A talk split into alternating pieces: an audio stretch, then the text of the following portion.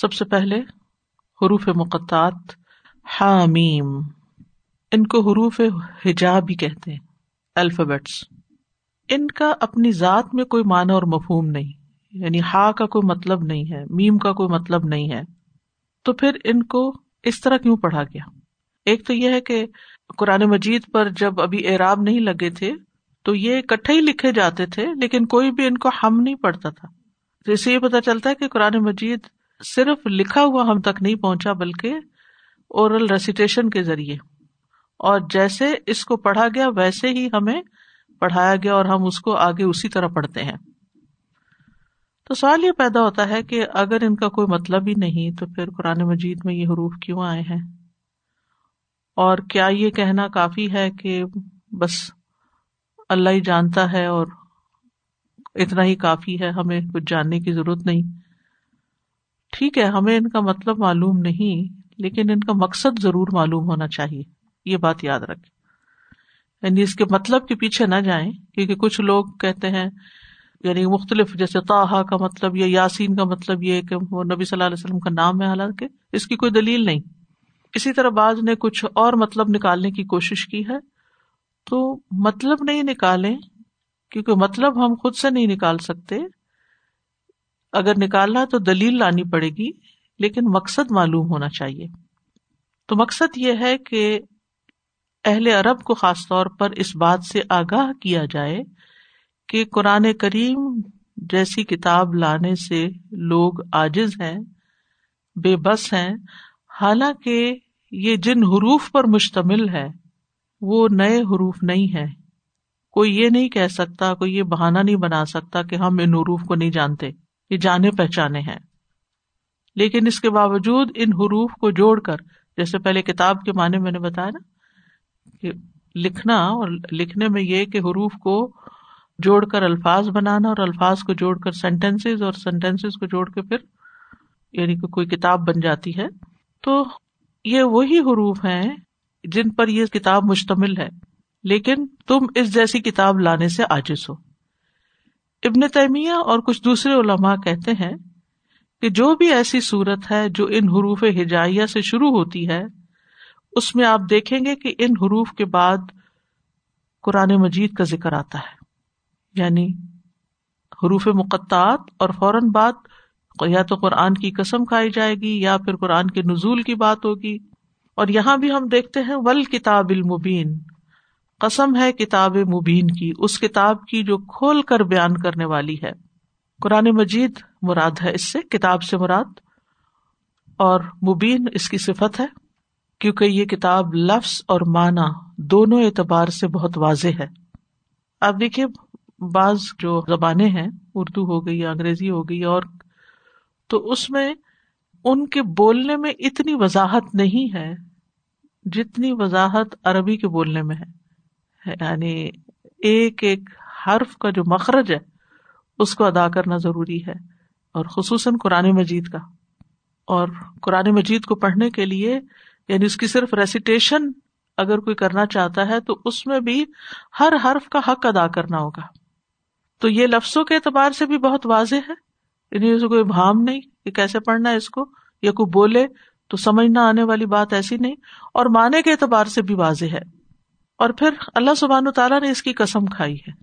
کیا قرآن کی قسم کھانا جائز ہے؟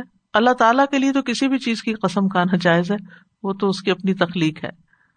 اس چیز کی اہمیت واضح کرنے کے لیے، اس کی طرح متوجہ کرنے کے لیے قسم آتی ہے۔ لیکن کیا ہم لوگ قرآن کی قسم کھا سکتے ہیں؟ یعنی ہم انسان۔ جی بالکل، کیونکہ قرآن اللہ تعالیٰ کی صفات میں سے ایک صفت ہے یعنی کلام ہے اللہ کا۔ ٹھیک ہے؟ یہ مخلوق نہیں ہے۔ مخلوق کی قسم کھانا منع ہے۔ یاد رہے گی یہ بات؟ مخلوق کی قسم کھانا منع ہے، اللہ کی قسم کھا سکتے ہیں اور اللہ تعالی کی صفات کی قسم کھا سکتے ہیں۔ پھر فرمایا کہ ول کتاب المبین قرآن مجید کو یہاں کتاب کہا گیا ہے، کیونکہ یہ لکھی ہوئی ہے۔ کتاب ہے، لکھی ہوئی چیز۔ لوہے محفوظ میں، فرشتوں کے صحیفوں میں اور ہمارے مصاحف میں۔ اور مبین حروف بھی واضح ہے دوسرا یہ کہ معنی، اور پھر یہ کہ یہ واضح کرنے والی کتاب ہے، اس میں ہدایت اور گمراہی کو، اچھے برے کو، حلال حرام کو اچھی طرح واضح کر دیا گیا ہے۔ بشر کہتے ہیں، ہم سے یزید نے بیان کیا کہ ہاں میم بل کتاب المبین، اللہ کی قسم، اس کی برکت، اس کی ہدایت اور اس کی رشت و بھلائی واضح ہی واضح ہے۔ اور پھر یہ کہ یہ اپنے احکامات کو بھی واضح کرتی ہے۔ حقیقت یہ ہے کہ قرآن مجید ہر اس چیز کو بیان کرتا ہے جس کی بندوں کو ضرورت ہوتی ہے۔ صورت النحل میں آتا ہے ونزل نہ علیہ کل کتاب طبیان لکل شعی و ہدم و رحمتم و بشرا للمسلمین اور ہم نے آپ پر یہ کتاب نازل کی جو ہر چیز کو بیان کرنے والی ہے اور ہدایت اور رحمت اور خوشخبری ہے مسلمانوں کے لیے۔ حقیقت یہ ہے کہ قرآن میں ہر چیز کے بارے میں بتایا گیا ہے۔ ہر علم کی اصل موجود ہے۔ ابن مسعود کہتے ہیں، قرآن میں ہر قسم کا علم نازل کیا گیا ہے اور ہمارے لیے اس میں سب کچھ بیان کر دیا گیا ہے۔ لیکن جو کچھ ہمارے لیے قرآن میں بیان کیا گیا ہے، ہمارا علم اس سے قاصر ہے۔ ہم نہیں جانتے۔ ہم نے اس کی گہرائی میں نہیں اس کو دیکھا، اس کو سمجھا نہیں ہے۔ اسی طرح ان کا کہنا ہے کہ یہ اولین و آخرین کے علم کا مجموعہ ہے۔ وہ کہتے ہیں، جو شخص علم حاصل کرنا چاہتا ہے، اسے چاہیے کہ قرآن میں غور و فکر کرے۔ اس لیے کہ اس میں پہلے اور پچھلے تمام علوم موجود ہیں۔ یہ موجم القبیر تبرانی جو ہے، اس کی روایت ہے۔ قرآن میں ہر مسئلے کی اصل موجود ہے۔ ایک مرتبہ امام شافی نے مکہ میں کہا کہ مجھ سے جو چاہو سوال کرو، میں تمہیں اس کے بارے میں کتاب اللہ سے خبر دوں گا۔ تو ان سے کہا گیا کہ آپ اس شخص کے بارے میں کیا کہتے ہیں جو احرام کی حالت میں بھیڑ کو مار دے۔ کیا مار سکتے ہیں بھیڑ کو؟ تو انہوں نے کہا، بسم اللہ الرحمن الرحیم، وما آتا کم رسول فخو وما نہا کم انہ فنت اور رسول تمہیں جو کچھ دیں وہ لے لو اور جس سے روکے رک جاؤ۔ تبن مسعود کہتے کہ رسول اللہ صلی اللہ علیہ وسلم نے فرمایا، تم ان دونوں کی پیروی کرو جو میرے اصحاب میں سے میرے بعد ہوں گے یعنی ابو بکر اور عمر۔ سنن ترمیزی کی روایت ہے یہ۔ اور عمر بن خطاب سے مروی ہے کہ حضرت عمر نے محرم کو بھیڑ مارنے کا حکم دیا تھا۔ ٹھیک ہے؟ تو مسئلہ واضح ہو گیا۔ یعنی قصہ کیا ہوا؟ کسی نے سوال پوچھا امام شفیع انہوں نے کہا کہ جو چاہو پوچھو مجھ سے نا۔ وہ قرآن سے جواب دوں گا۔ تو کسی نے ایسے کہا کہ اچھا کیا احرام کی حالت میں بھیڑ مار سکتے؟ تو انہوں نے بسم اللہ پڑھ کے وہ آیت پڑھی کہ جو رسول دے وہ لے لو۔ اب رسول صلی اللہ علیہ وسلم نے کیا فرمایا کہ میرے بعد ابو بکر اور عمر جو کہیں وہ کر لو۔ اب حضرت عمر نے بھیڑ مارنے کا حکم دیا تھا۔ تو مسئلہ حل ہو گیا۔ علم ہو تو پھر انسان ایسی باتیں کر سکتا ہے نا۔ ورنہ اگر کسی عام بندے سے کوئی پوچھے کہ کیا قرآن میں بھیڑ مارنے کے بارے میں کوئی حکم ہے، تو ڈائریکٹ تو حکم نہیں ہے، لیکن یہ ہے کہ قرآن نے ہمیں راہ تو دکھا دی نا کہ کہاں سے پتا چلے گا، کدھر کو جاؤ۔ لال تحتدون ہدایت اور رہنمائی یہ کہ راہ دکھانا، یہ ادھر جاتا ہے، رستہ، اس کا یہ مطلب نہیں ہوتا جو راہ دکھاتا ہے، وہ گھر تک پہنچا کے آتا ہے۔ وہ آپ کو رستہ بتا دیتا ہے۔ آگے آپ کا کام ہے، آپ چلے اور جائیں اور دیکھیں، آنکھیں کھولیں۔ اسی طرح ابن برجان کہتے ہیں کہ جو کچھ نبی صلی اللہ علیہ وسلم نے فرمایا وہ بھی قرآن میں موجود ہے یعنی اس کی اصل قرآن میں موجود ہے۔ جو سمجھ گیا وہ سمجھ گیا، جو نہ سمجھا وہ نہ سمجھا۔ اور کسی اور نے کہا کہ جس شخص کو اللہ تعالیٰ فہم عطا کر دے، اس کے لیے ہر چیز کو قرآن سے استعمال کرنا ممکن ہے، وہاں سے نکالنا ممکن ہے۔ اسی طرح صحابہ جو تھے وہ بھی قرآن سے استعمال کرتے تھے۔ حضرت عبداللہ رضی اللہ عنہ سے روایت ہے کہ اللہ تعالیٰ نے گودنے والی اور گدوانے والی یعنی ٹیٹوز بنانے والی اور بنوانے والی اور چہرے کے بال اکھیڑنے والی اور اکھڑوانے والی یعنی بھویں بنانا مراد ہے، اور خوبصورتی کے لیے دانتوں کو کشادہ کرنے والی اور اللہ کی بناوٹ میں تبدیلی کرنے والی عورتوں پہ لانت کی ہے۔ راوی کہتے ہیں یہ بات بنو اسد کی ایک عورت تک پہنچی جسے ام یعقوب کہا جاتا ہے۔ وہ قرآن پڑھا کرتی تھی تو حضرت عبداللہ کے پاس ہے، عبداللہ بن مسعود کے پاس کہنے لگی کہ وہ کیا بات ہے جو آپ کی طرف سے مجھے پہنچی ہے کہ آپ ان سب کے اوپر لانت بتا رہے ہیں؟ حضرت عبداللہ نے کہا، میں اس پر لانت کیوں نہ کروں جس پر رسول اللہ نے لانت کی صلی اللہ علیہ وسلم۔ اور یہ بات اللہ کی کتاب میں موجود ہے۔ تو عورت کہنے لگی کہ میں نے قرآن مجید دونوں گتوں کے بیچ میں جتنا وہ سارا پڑھ لیا ہے، میں نے تو اس میں کہیں نہیں پایا۔ تو اس پر انہوں نے کہا کہ اگر تم قرآن پڑھتی تو ضرور پا لیتی۔ اللہ تعالیٰ فرماتے ہیں، وما آتا کم رسول فخو وما نہا کو منہ فن رسول اللہ صلی اللہ علیہ وسلم نے اگر ایک بات فرما دی، تو وہ قرآن ہی نے کہا کہ رسول کی بات کو لو۔ تو یہاں پر اس آیت سے جو بات پتہ چلتی ہے، وہ یہ کہ سچی بات پہ قسم کھائی جا سکتی ہے۔ اور قرآن سے بڑھ کر کوئی بات سچی نہیں ہے۔ وہ من اسدق من اللہ قیلا یعنی جس بات میں جھوٹ کا کوئی امکان نہ ہو، یقینی بات ہو، اس بات پہ قسم کھا سکتے ہیں، منع نہیں ہے۔ اور دوسرا یہ کہ اس آیت میں قرآن مجید کی عظمت اور فضیلت بیان ہوئی ہے، کیونکہ اللہ تعالیٰ نے جس چیز کی قسم اٹھائی، وہ قابل تعظیم ہوتی ہے یا اس کی ایک اہمیت ہوتی ہے۔ اس پہ غور و فکر کرنے کی ضرورت ہوتی ہے۔ ہم نے تو قرآن پہ غور نہیں کیا، وہ ایک روایت مشہور ہے نو اس کی صداقت کتنی ہے کہ قرآن میں وطین و زیتون میں چائنیز نے ریسرچ کی اور اس سے علاج بتایا کہ اگر زیتون کے تیل میں انجیر بھگو دیے جائیں تو اور کھائے جائیں تو باڈی پینس اور خاص طور پہ جوڑوں کے پین جو ہے ان کو آرام آ جاتا ہے۔ تو اس اعتبار سے بھی لوگوں نے انہیں دونوں چیزوں کو کمبائن کر کے اگر استعمال کیا جائے۔ تو بہرحال اللہ ہی بہتر جانتا ہے، میں نے تو تجربہ نہیں کیا، لیکن بہت سی چیزیں اس طرح کی سننے میں آتی ہیں۔ تو اصل بات ہے غور و فکر کی، ہم غور و فکر نہیں کرتے۔ اور اگر غور و فکر کرنے بیٹھتے ہیں یا قرآن سے تعلق قائم کرتے بھی ہیں تو بغیر سمجھے صرف یاد کرنے لگتے ہیں جب سمجھے بغیر، ترجمے کے بغیر، جانے بغیر اس کو یاد کرتے ہیں، یا کچھ اور پڑھتے نہیں یا دیکھتے نہیں یا کسی سے ملتے جلتے نہیں یا بالکل ایک گوشہ نشین ہو جاتے ہیں تو اس طرح بھی تدبر نہیں ہوتا۔ قرآن رہنمائی کرنے کے لیے آیا ہے۔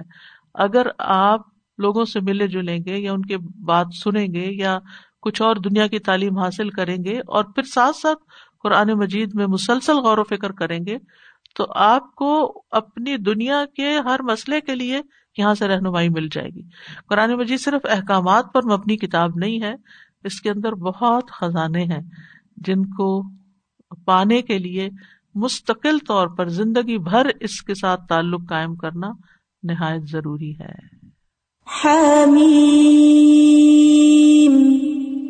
والکتاب المبین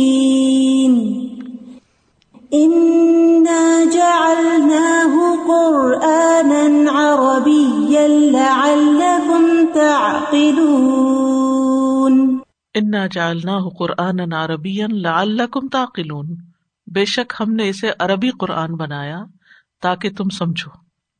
یعنی قرآن مجید کو اللہ تعالی نے جس زبان میں بھیجا وہی زبان اس لائق تھی کہ جس میں قرآن سمجھ آ سکتا ہے پوری طرح۔ اور دوسری وجہ یہ کہ پہلے مخاطب عرب تھے۔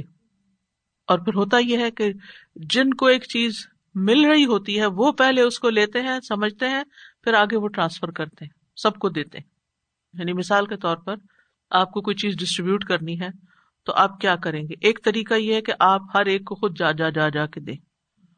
اور دوسرا طریقہ کیا ہے؟ کہ آپ کسی اور کو ڈیلیگیٹ کرے وہ کام، وہ آگے پانچ اور لوگوں کو ڈیلیگیٹ کرے، اور وہ پانچ جو ہے جیسے گرینڈ ڈسٹریبیوشن جب ہوتی ہے، بڑے پیمانے پہ تقسیم کرنا ہوتا ہے، تو پھر مختلف لوگوں تک یعنی آگے آگے چین بنتی چلی جاتی چین سپلائی نہیں ہوتی جیسے۔ لیکن شروع ایک نقطے سے ہوتی۔ تو قرآن بھی کسی ایک پوائنٹ سے تو شروع ہونا تھا نا۔ یا اردو میں آتا یا انگریزی میں آتا یا عربی میں آتا، کسی ایک زبان میں تو آنا ہی تھا۔ تو یہ اللہ تعالیٰ کی سلیکشن ہے کہ اس نے عربی زبان کو اس کام کے لیے چنا۔ اور یہ ایک حقیقت ہے واضح کہ چودہ سو سال سے اس میں تبدیلی نہیں آئی۔ انگریزی کو دو سو سال پیچھے لے جائیں۔ اردو کو لے جائیں، وہ تو شاید بےچاری تھی بھی نہیں اس وقت۔ اسی طرح باقی زبانوں کو آپ دیکھیں، تو ان کے اندر مستقل تبدیلیاں آتی رہتی۔ اس زبان کے اندر بھی تبدیلیاں آئی لیکن اصل زبان جو ہے وہ اب تک محفوظ ہے۔ تو یہ اللہ تعالیٰ کا فیصلہ تھا۔ اور ویسے بھی اس زبان کی جو رچنس ہے، اس کو کوئی دوسری زبان دنیا کی نہ اب نہ ماضی میں کوئی پہنچ ہی نہیں سکی۔ یعنی اگر آپ اس کی ڈکشنری کو دیکھیں اور اس کے الفاظ کی تعداد کو دیکھیں جو ٹوٹل تعداد ہے، ہزاروں میں پہنچتی ہے۔ اور اس کے مقابلے میں دوسری زبانوں کی یا سینکڑوں میں یا ویری فیو تھاؤزینڈ تو اتنا جا ہو بے شک ہم نے اسے بنایا یعنی ہم نے اس کو نازل کیا۔ قرآن عربی فصیح اور واضح عربی زبان میں۔ جیسے سر زمر میں آتا ہے نا قرآن عربی غیر و جن واضح قرآن جس میں کوئی کجی نہیں۔ سر شعرا میں آتا ہے بلسان عربی مبین۔ واضح عربی زبان میں۔ تو عربی زبان میں اللہ تعالیٰ نے اتارا اور ویسے بھی آسمان والوں کی زبان بھی عربی ہے۔ اور پھر مرنے کے بعد بھی سارا سلسلہ عربی میں ہی شروع ہو جائے گا۔ اللہ تعالیٰ سکھا بھی دے گا۔ اہل جنت کی زبان بھی عربی ہے۔ اور ویسے بھی سفیان سوری کہتے ہیں کہ ہر نبی کی کتاب اس کی قوم کی زبان میں نازل کی گئی۔ تو نبی صلی اللہ علیہ وسلم چونکہ عرب تھے، تو اس لیے قرآن کو بھی اسی زبان میں نازل کیا گیا۔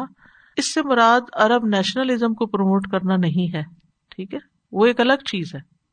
عرب کیا کر رہے ہیں، کیا نہیں کر رہے، اس کا اس سے تعلق نہیں ہے۔ وہ قرآن نے نہیں ان کو سکھایا۔ لا اللہ کم تاکلون، تاکہ تم سمجھ جاؤ۔ یعنی صرف عرب نہیں سمجھ جاؤ، بلکہ اس کے بعد باقی بھی تمام کے لیے عام ہے یہ۔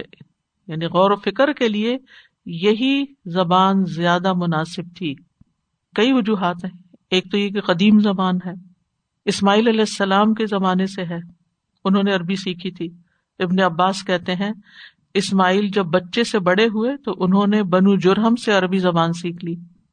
کیونکہ ان کے والد کی زبان تو عربی نہیں تھی، حضرت ابراہیم کی زبان عربی نہیں تھی۔ اور عرب کے مقابلے میں جو لفظ استعمال ہوتا ہے وہ اجم ہوتا ہے۔ یعنی جتنا کچھ عربی اپنے اندر سمو سکتی ہے، اس کے مقابلے میں دوسری زبانیں جو وہ گونگی ہیں اجمی کہتے ہیں گونگے کو۔ پھر یہ کہ آسان زبان ہے۔ اس کے قواعد بہت کم ہے الفابیٹس بہت کم ہے کسی کو معلوم ہے چائنیز زبان کے الفابیٹس کتنے ہیں؟ یعنی میرا خیال ہے کہ شاید دو تین سو ہیں۔ مجھے اب یاد نہیں، جب میں چائنا گئی تھی تو مجھے بتایا گیا تھا، آپ لوگ سرچ کر سکتے ہیں کہ کتنے ہیں۔ بہرحال۔ پھر یہ کہ بہت منظم زبان ہے سائنٹیفک زبان ہے، محفوظ زبان ہے۔ قیامت تک باقی رہے گی۔ اس میں بہت وسط ہے۔ دیگر زبانوں میں ایک لفظ کے لیے زیادہ سے زیادہ دو، چار مفردات و مشکل ملیں گے۔ لیکن عربی زبان میں ایک لفظ کے بے شمار مفردات ملتے ہیں۔ جیسے مثلا غم کا لفظ ہے۔ تو اس کے لیے حزن اصا کا آبا اصف ہم، کئی لفظ آتے ہیں۔ مثلاً اردو میں شعر کے لیے صرف ایک لفظ شعر ہی آتا ہے، لیکن عربی میں لئیس اسد، غزنفر۔ اور بعض نے کہا کہ ایک سو پچاس لفظ ہیں اس کے لیے۔ جلال الدین سیوتی کہتے ہیں کہ امام شافی کے حوالے سے انہوں نے بیان کیا کہ عربی زبان کا احاطہ نبی کے علاوہ کوئی نہیں کر سکتا۔ یعنی کسی کے بس میں نہیں کہ اس کو اپنے قابو میں لائے۔ پھر اسی طرح ایک لفظ کے کئی معنی ہوتے ہیں۔ ٹھیک ہے؟ ایک معنی کے لیے کئی لفظ اور ایک لفظ کے کئی معنی۔ جیسے آئین کا لفظ ہے۔ آئین کس کو کہتے ہیں؟ آنکھ کو اور چشمے کو۔ پھر اسی طرح جاسوس کے لیے بھی استعمال ہوتا ہے۔ نقدی کے لیے بھی استعمال ہوتا ہے۔ پھر اسی طرح حروف کے اندر صفات موجود ہیں۔ ٹھیک ہے؟ یعنی جس لفظ کے شروع میں جو حرف آتا ہے، اس حرف میں پائی جانے والی صفات کا اثر اس لفظ کے معنی میں بھی پایا جاتا ہے۔ جیسے شین ہے، تو اس کی ایک صفت تفشی ہے۔ یعنی حروف کی ادائیگی میں آواز کھینچتی اور پھیلتی ہوئی نکلے گی۔ اسی طرح اس شین سے جو الفاظ ہوتے ہیں، ان میں پھیلاؤ پایا جاتا ہے۔ جیسے شباب ہے، اسی طرح اور بھی الفاظ ہیں۔ پھر الفاظ میں اختصار بھی ہے۔ کم سے کم دو حرف ہی ہیں عربی زبان میں۔ دو حرفوں سے لفظ بن جاتا ہے۔ اور بازو کا تو ایک حرف سے بھی۔ جیسے وقینا، تو کی کیا ہے؟ پورا لفظ ہے۔ بچا۔ وقینا۔ و اور کی بچا نہ ہم کو۔ اب دیکھیے کہ ایک لفظ اگر سنگل لکھا جائے، تو دو حرف ہی ہوگا، تین ہوگا، زیادہ زیادہ پانچ تک ہوگا۔ یا پھر میکسیمم سیون تک۔ ملا کے ان کو زیادہ بن جاتے ہیں۔ جرمن لینگویج کبھی کسی نے پڑھی؟ دیکھی؟ ایک ایک لفظ کے اندر کتنے سارے حروف ہوتے ہیں۔ یعنی ایک ورڈ کو اگر آپ کو پڑھنا ہو، اسی طرح دوسری زبانوں میں، اسی طرح انگلش میں بھی۔ مثلاً عربی میں وعدے کے لیے وعدہ کا لفظ یا واد کا لفظ آتا ہے۔ انگلش میں کیا آتا ہے؟ پرومس۔ تو کتنے حرف ہیں دونوں میں؟ واد واؤ این دال، تین۔ اور پرومس، سیون۔ یعنی کہ جتنے اسپیلنگ بڑھتے جائیں گے، اتنی پھر طوالت بھی آتی جائے گی نا اس میں۔ تو بہرحال عربی اللہ تعالیٰ کی پسندیدہ زبانوں میں سے ہمیں بھی اس سے محبت کرنی چاہیے۔ امام سالبی کہتے ہیں جس سے اللہ رب العزت سے محبت ہوگی، اسے اللہ کے رسول سے بھی محبت ہوگی۔ جسے رسول اللہ صلی اللہ علیہ وسلم سے محبت ہوگی، اسے اہل عرب سے بھی محبت ہوگی۔ جسے اہل عرب سے محبت ہوگی، اسے عربی زبان سے بھی محبت ہوگی۔ جس زبان میں کتابوں میں سب سے افضل کتاب، سب سے افضل ذات پر نازل ہوئی۔ جو عربی زبان سے محبت رکھے گا، وہ اس کے سیکھنے، سکھانے کا اہتمام بھی کرے گا اور اس پر توجہ بھی دے گا۔ وہ ان نہ فی ام کتابی لدینا علی حکیم اور بے شک وہ ہمارے پاس اصل کتاب میں یقیناً بہت بلند، کمال، حکمت والی ہے۔ یعنی یہ کتاب۔ وہ ان نہ اور بے شک وہ یعنی قرآن۔ فی ام کتاب ام الکتاب میں۔ ام کہتے ہیں اصل کو، جیسے ام القرا ہے۔ تو اسی طرح کتابوں کی اصل۔ مراد اللہ محفوظ، کتابوں کی ماں۔ لفظ مانا ہوگا، کتابوں کی ماں۔ لدینا ہمارے پاس یعنی اللہ تعالی کے پاس۔ اس کو ام کتاب کیوں کہا گیا؟ دنیا میں جو بھی لکھا جائے گا نا، وہ سب پہلے سے وہاں لکھا ہوا موجود ہے۔ ہر چیز اسی کی طرف لوٹے گی۔ یعنی مثلاً اس وقت آپ اپنی کاپی پہ جو کچھ لکھ رہے ہیں نا، یہ امول کتاب میں لکھا ہوا موجود ہے۔ ہر ایک کے نوٹس الگ ہوں گے۔ دنیا میں جو کچھ بھی لکھا جا رہا ہے، ام کہتے ہیں اس کو جس طرف ہر چیز پلٹ کے جاتی، لوٹ کے جاتی، واپس جاتی ہے واپس جاتی ہے۔ تو کتابت کی کئی اقسام ہے ایک ہے کتابت عزما جو لوہے محفوظ میں لکھ دی گئی ہے۔ یہ وہ کتابت ہے جو لوہے محفوظ کے اندر ہے۔ سب سے بڑی کتابت۔ اور ایک ہے وہ جو ہم لکھتے ہیں دنیا میں۔ لدینا ہمارے پاس ہے۔ یعنی یہ ام الکتاب کے لفظ سے حال واقع ہوا ہے۔ اور اس کا مطلب یہ ہے کہ یعنی جو کچھ ہے وہ اللہ کے پاس ام الکتاب میں ہے۔ یعنی لوہے محفوظ میں سب کچھ موجود ہے، اس میں کسی قسم کی کوئی تبدیلی نہیں ہو سکتی۔ قرآن کا اصل نسخہ بھی کہاں ہے؟ لوہے محفوظ میں۔ اس لیے اس کے اندر کوئی تبدیلی نہیں کر سکتا۔ یعنی اللہ سبحان تعالیٰ نے اس کو وہاں محفوظ کیا ہوا ہے۔ مقاتل کہتے ہیں اس کا نسخہ اصل کتاب میں ہے اور اصل کتاب لوہے محفوظ ہے۔ اور لوہے محفوظ کیا ہے؟ سورت اتور میں آپ اس کی تفصیل پڑھ چکے ہیں۔ وطور و کتاب مستور فی رقم منشور۔ قسم ہے تور کی اور ایک کتاب کی جو لکھی ہوئی ہے۔ ایسے ورق میں جو کھلا ہوا ہے۔ پھر اسی طرح ان قرآن ان کریم فی کتاب مکنون چھپا کے رکھی ہوئی ہے۔ عرش کے پاس ہے وہ کتاب۔ بخاری کی روایت میں ہے، رسول اللہ صلی اللہ علیہ وسلم نے فرمایا، جب اللہ تعالیٰ مخلوق کو پیدا کر چکا تو اپنی کتاب لوہے محفوظ میں، جو اس کے پاس عرش پر موجود ہے، اس نے لکھا کہ بے شک میری رحمت میرے غزب پر حاوی ہے۔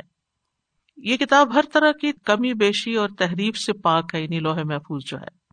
وکل لشئی ان احسینا فی امام مبین اور ہم نے ہر چیز کا ایک واضح کتاب یعنی لوہے محفوظ میں ریکارڈ رکھا ہوا ہے۔ تو مطلب یہ ہے کہ جو کچھ لوہے محفوظ میں ہے، وہ محفوظ ہے۔ اسی لیے اس کو کیا کہتے ہیں؟ لوہے محفوظ۔ قرآن مجید بھی لوہے محفوظ میں ہے۔ بل ہوا۔ قرآن مجید فی لوح محفوظ۔ لوہ تختی کو کہتے ہیں نا، جس پہ لکھا جاتا ہے۔ دیٹ از پروٹیکٹڈ بائی اللہ سبحان تعالیٰ وہ ارش پر ہے لوہے محفوظ۔ اور نہ صرف یہ کہ قرآن وہاں محفوظ ہے، بلکہ زمین و آسمان کی ہر چیز کا پورا ریکارڈ اس کے اندر موجود ہے۔ آپ کو یاد ہوگا کہ سب سے پہلے اللہ سبحان تعالیٰ نے کس کو پیدا کیا تھا؟ قلم کو۔ اور یہ کب پیدا ہوا تھا؟ زمین و آسمان کی پیدائش کے پچاس ہزار سال پہلے۔ ٹھیک؟ پچاس ہزار سال پہلے۔ نبی صلی اللہ علیہ وسلم کو آئے ہوئے ڈیڑھ ہزار سال ہوا تقریباً۔ پچاس ہزار کیا مدت ہے؟ تو اللہ تعالیٰ نے قلم سے فرمایا، لکھ۔ تو اس نے کہا، کیا لکھو؟ کہا کہ جو کچھ قیامت تک ہونے والا سب کچھ لکھ دو۔ سب کچھ لکھا ہوا ہے۔ علم تعلم ان اللہ یا معاف سما ولرد ان نظال کا فی کتاب، ان نظال کا اللہ یسیر۔ کیا تم نہیں جانتے کہ اللہ وہ سب کچھ جانتا جو آسمان اور زمین میں ہے؟ بلا شبہ یہ سب کچھ ایک کتاب لوہے محفوظ میں درج ہے۔ اور اللہ کے لیے یہ بات بالکل آسان ہے۔ حاضر اور غائب ہر چیز لکھی ہوئی ہے۔ یعنی کچھ چیزیں تو ہمیں نظر آتی ہیں نا اور کچھ نظر نہیں آتی سبھی لکھا ہوا ہے۔ سورت النمل میں آتا ہے، وما من غائبت فی السماء والارض الا فی کتاب مبین۔ اور آسمان و زمین میں کوئی غائب چیز نہیں، مگر وہ ایک واضح کتاب میں موجود ہے۔ کوئی بھی غائب چیز ہماری نظروں سے غائب ہے، چھپی ہوئی ہے، لیکن وہاں لکھا ہوا سورت یونس میں آتا ہے، وما یا زب ان رب مثقال ضرت فل ارد ولا فما ولا اصغر من ذلك ولا اکبر اللہ فی کتاب مبین ذرے سے چھوٹی چیز ہے نا کوئی، وہ بھی کتاب مبین یعنی لوہے محفوظ میں لکھی ہوئی ہے۔ پھر اس کا علم کتنا ہوگا؟ اللہ اکبر۔ اگر ہمیں صرف اس کمرے کے اندر، اس کمرے کو چھوڑے ہمارے سامنے جو کوئی چھوٹی سی بھی چیز ہے اس کے ڈیٹیل لکھنی پڑ جائے نا، تو ہماری زندگی گزر جائے۔ ہم سب کچھ نہیں لکھ سکتے۔ لیکچر نہیں لکھا جاتا پورا۔ کیا چیز ہے ہم؟ ہم کچھ بھی نہیں ہے اور پھر ہمارے امال ناموں کا ریکارڈ سب کچھ سب کچھ سب کچھ۔ انسان کے اگلے پچھلے سارے اعمال لکھے ہوئے انا نحن نحی الموتا و نکتب ما قدم و آثارہم صرف وہ نہیں لکھا جا رہا جو ہم اس وقت کر رہے ہیں۔ جو مرنے کے بعد پیچھے یادیں چھوڑ جائیں گے نا، جو لوگ باتیں کریں گے اور جو ہمارے آثار اور نشانیاں اور جو مال متا اور وہ سب بعد میں بھی لکھا جاتا رہے گا، جب تک اس کے اثرات موجود ہیں۔ امام بخاری نے جو کتاب لکھی، آج ہم کوئی حدیث کوٹ کرتے ہیں جس وقت آپ کو بیان کرتے ہیں، آپ میں سے کوئی عمل کر لیتا ہے سب کچھ لکھا جاتا ہے وہ بھی۔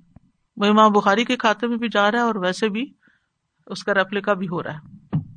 سورت اللہ نام میں آتا ہے، ما فرت نہ فل کتاب من شاہی ہم نے کتاب میں کسی چیز کی کمی چھوڑی ہی نہیں۔ کچھ بھی نہیں رہا اس میں سے لکھے بغیر۔ مستقبل میں ہونے والی ہر چیز کو لکھ دیا گیا۔ چیزوں کے وجود میں آنے سے پہلے ان کے بارے میں لکھا ہوا ہے۔ تو یہ ہے ام الکتاب کا تعارف تھوڑا سا۔ ہر چیز کے ریکارڈ تیار ہو رہے ہیں۔ کیونکہ ہم تو کوئی بھی ہمارا ایکشن ہوتا ہے نا، ظاہر جیسے میں یہ بول رہی ہوں نا، تو اس وقت میں بول رہی ہوں۔ ریکارڈ بھی ہو رہا ہے، آن لائن بھی جا رہا ہے۔ پتہ نہیں کون کون سنے گا، میرے تیل میں بھی نہیں۔ اور اس پہ سن کے کیا اثر ہوگا، وہ بھی نہیں پتا۔ اس کے بعد اس کا عمل کیا ہوگا، مجھے وہ بھی نہیں پتا۔ کہنے کا تو یہ چند لفظ ہے لیکن اس کا نتیجہ کیا ہے، مجھے کچھ پتا نہیں۔ کس نیت سے بول رہی ہوں وہ بھی بعض اوقات انسان بھول جاتا ہے کہ کیا نیت ہے۔ اور اس نیت میں اونچ نیچ بھی جو آ رہی وہ بھی لکھا جاتا ہے۔ پھر اس کے مطابق اجر میں جو کمی بیشی ہوتی ہے وہ بھی سارا لکھا جاتا ہے۔ کچھ بھی چھوٹا ہوا نہیں، کچھ بھی۔ بس یہ سوچ لیا کرے کہ ذرے سے چھوٹی چیز بھی اگر ریکارڈ میں موجود ہے، تو باقی سب کچھ کا پھر کیا عالم ہوگا؟ جو بڑی بڑی چیزیں اور یہ کتاب کیا ہے؟ لا علی یون بہت بلند ہے۔ حکیم، بہت حکمت والی ہے۔ یہاں قرآن کریم کی دو صفات بیان کی گئی ایک ہے بلندی والا اور ایک ہے حکمت والا ہے۔ اللہ سبحان تعالیٰ کی صفات بھی ہے وہ علی العظیم العلی اور حکیم کا لفظ بہت دفات ہے۔ اور علی کا لفظ جو ہے نا، یہ فعیل کے وزن پر ہے۔ صفت مشبہ۔ اور صفت مشبہ جو ہوتی ہے نا، فعیل کے وزن پر، وہ کسی چیز کے ثابت ہونے اور جاری رہنے پہ دلالت کرتی ہے۔ یعنی وہ ٹلتی نہیں ہے وہ اس کے اندر ہی رہتی ہے۔ یعنی قرآن کی یہ جو صفت ہے نا، یہ ہمیشہ کے لیے اس میں، جب سے نازل ہوا ہے، بلند ہی بلند ہے۔ بلند مرتبہ ہے۔ کوئی دوسری کتاب نہ لفظوں کے اعتبار سے، نہ معنی کے اعتبار سے، نہ ایگزٹنس کے اعتبار سے اس کے ہم پلہ ہے ہی نہیں۔ ان سب سے اوپر ہے۔ چاہے کوئی مانے یا نہ مانے۔ اور ملئے عالم میں بھی اس کو نہایت بلند مقام حاصل ہے۔ اور حکیم کیا ہے؟ حکمت سے بھرا ہوا۔ حکیم کا ایک مطلب حکمت والا اور ایک ہوتا ہے حاکم، فیصلہ کرنے والا۔ قرآن حکمت والا بھی ہے اور قرآن فیصلہ کن بھی ہے۔ یعنی حاکم کون ہوتا ہے جو امور پہ نگران ہوتا ہے نا؟ یعنی اس کے مطابق فیصلے ہوں گے۔ ہم نے زندگی میں ٹھیک کیا یا نہیں کیا؟ یہ کرائٹیرین ہے۔ ہم نے اچھا کیا یا نہیں کیا یہ بتائے گی۔ ہم کہاں کھڑے ہیں؟ یہ آئینہ ہے ہمارے لیے۔ اسی کے مطابق فیصلہ ہوگا۔ تو بنیادی طور پر قرآن مجید کی عظمت، فضیلت اور شرف کا بیان ہوا ہے یہاں پر۔ یعنی اے اہل مکہ، اگر تم قرآن کو جٹلاتے ہو تو تمہاری مرضی۔ یہ ہمارے نزدیک، فرشتوں کے نزدیک، ایمان والوں کے نزدیک بہت بلند و بالا، انتہائی عزت والا، انتہائی شرف والا اور حکمت سے بھرپور ہے۔ دیکھیں جو چیز بلند ہوتی ہے نا، جو اونچی ہوتی ہے، جو قابل قدر ہوتی ہے، جو ویلیوبل ہوتی ہے، اگر کوئی اس کو ٹکرا بھی دے تو اپنا نقصان کرتا ہے۔ اس کا کوئی نقصان نہیں ہوتا۔ کسی کی کوئی اچھی بات ہے، آپ نہیں سنتے، نہیں اختیار کرتے تو آپ کا اپنا نقصان ہے۔ اس کا کوئی نقصان نہیں ہے۔ تو یہ تو ہمارے اوپر ہے نا کہ ہم اس کتاب کی کتنی قدر کرتے ہیں۔ اسی لیے اللہ تعالیٰ اس کتاب کے ذریعے بعض لوگوں کو عزت عطا کرتا ہے اور بعض لوگوں کو ذلیل کرتا ہے۔ تو کس کو عزت ملے گی اور کس کو ذلت ملے گی اسی کے ذریعے پھر ہر کوئی سمجھ سکتا ہے۔ ہم نے اپنے لیے اس میں سے کیا حصہ رکھا ہے؟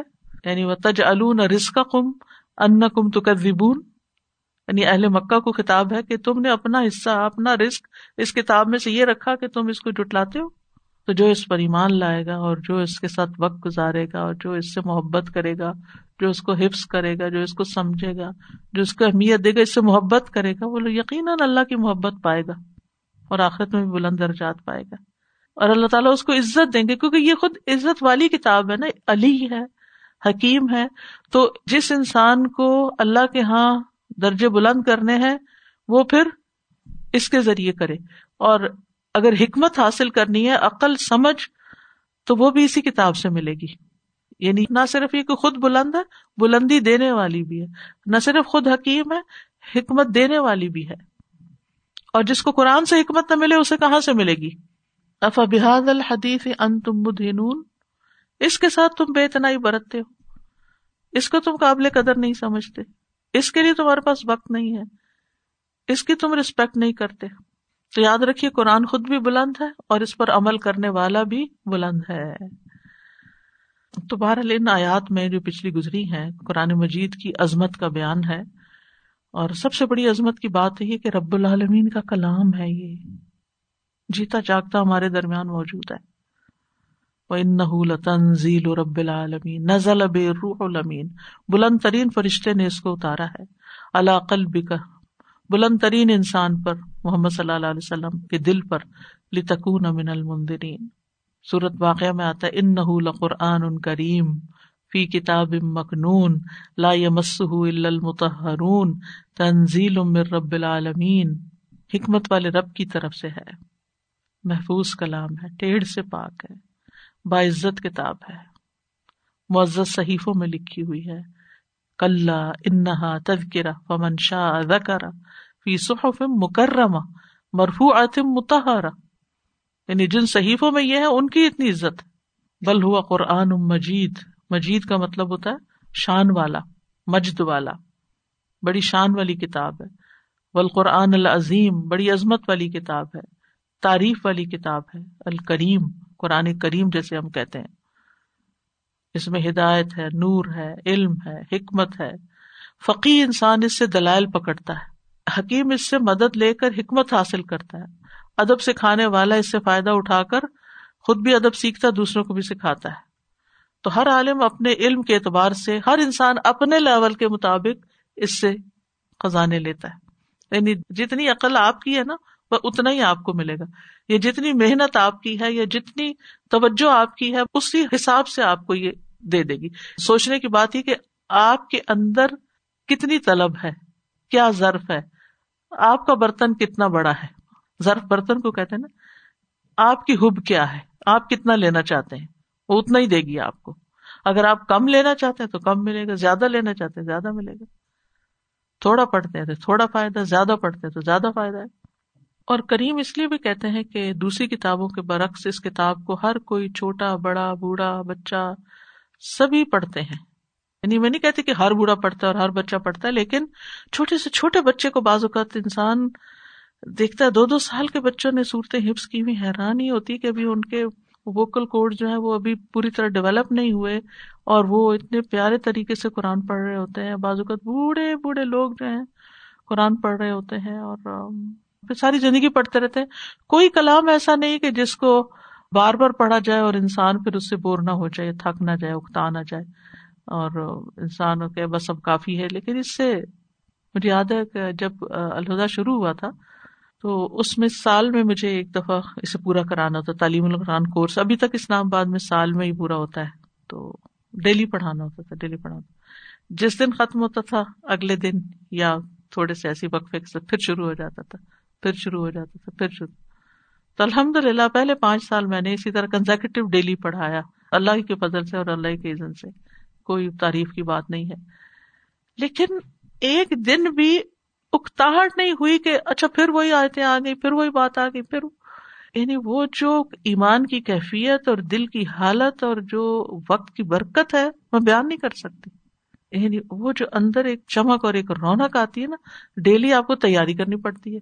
ڈیلی آپ کو پڑھنا پڑتا آپ کو وقت نکالنا ہی پڑتا ہے۔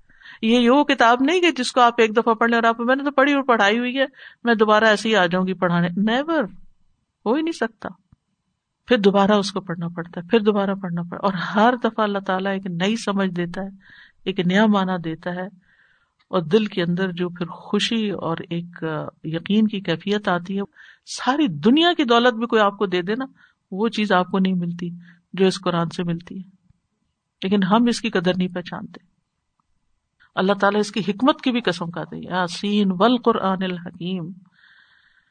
اور سب سے زیادہ درست رستے کی طرف رہنمائی کرنے والی، ان القرآن یا یا اقوام وہ یو بشر المنین مومنوں کو بشارت دیتی ہے۔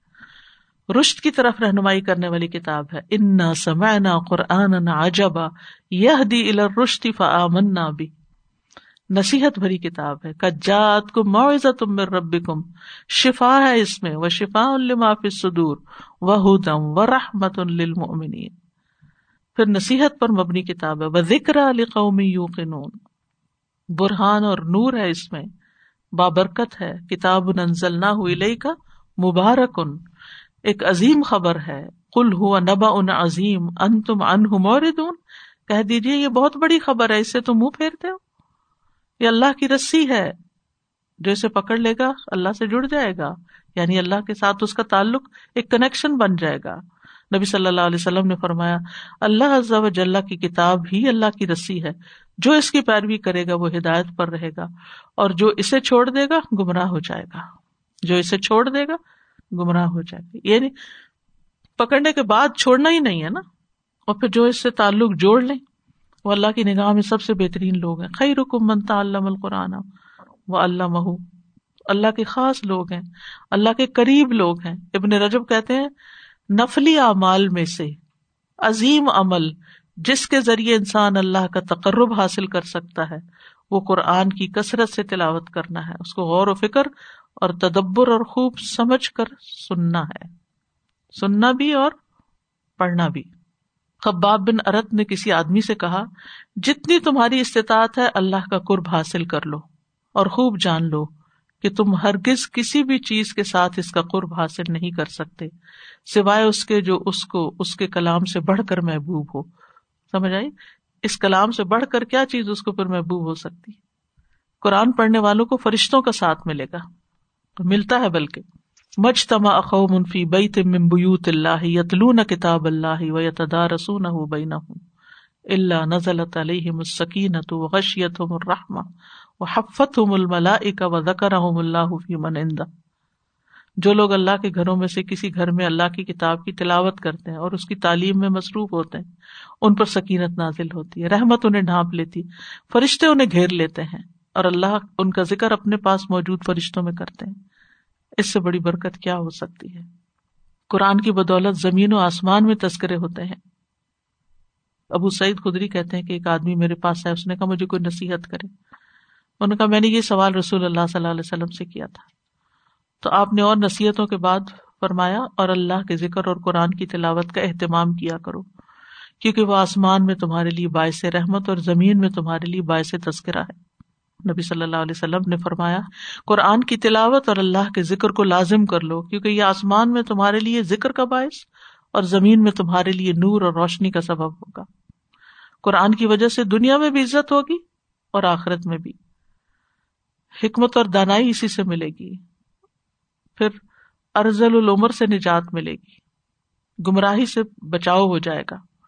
فمن تبا ہدا یا فلا یا دلو ولا یشقا دنیا اور آخرت میں نجات، عذاب قبر سے حفاظت کا ذریعہ ہے قرآن۔ ابو حرارا کہتے ہیں کہ جب آدمی کو قبر میں لایا جاتا ہے تو فرشتہ اس کے سر کی طرف سے عذاب دینے کے لیے آتا ہے تو تلاوت قرآن اسے دور کر دیتی ہے۔ عذاب نہیں آتا اس کی طرف۔ قیامت کے دن سفارشی بن کے آئے گا، اپنے ساتھیوں کے لیے سفارش کرے گا۔ کاری قرآن کے لیے عزت کا تاج ہوگا۔ اللہ کی رضامندی ہوگی، جنت میں مقام ہوگا۔ تو ہم سب کو دعا کرنی چاہیے کہ اللہ قرآن کو ہمارے سینوں کی بہار بنا دے، کیونکہ اس کے بغیر دل کے اندر بہار نہیں آ سکتی، خوشی نہیں آ سکتی۔ انت جل القرآن العظیم ربی قلبی و نور صدری و جلا احزنی و ذہا بہمی و غم یقینی طور پر اس سے غم دور ہوتا ہے، یقینی طور پر۔ اگر تھوڑا پڑھنے سے نہیں ہو رہا نا، ڈوز بڑھا دے، کیونکہ میرا ذاتی ایکسپیرئنس ہے۔ بڑی سے بڑی چیز کی کوئی اہمیت ہی نہیں رہتی۔ بڑے سے بڑا مسئلہ چھوٹا نظر آتا ہے۔ جب یہ دل میں سما جاتا ہے۔ اعوذ باللہ من الشیطان الرجیم بسم اللہ الرحمن الرحیم حامیم والکتاب المبین ان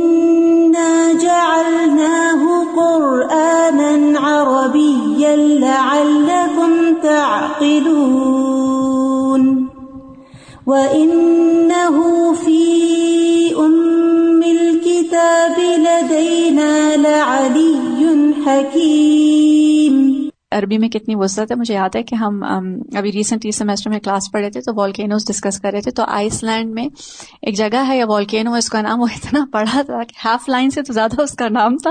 اور آئی پروفیسر مسلسل کہی جا رہی تھی اور ہم میں سے کسی نے پوچھا کہ آپ کو یہ پروناؤنس ہی آپ کیسے کر رہی ہیں؟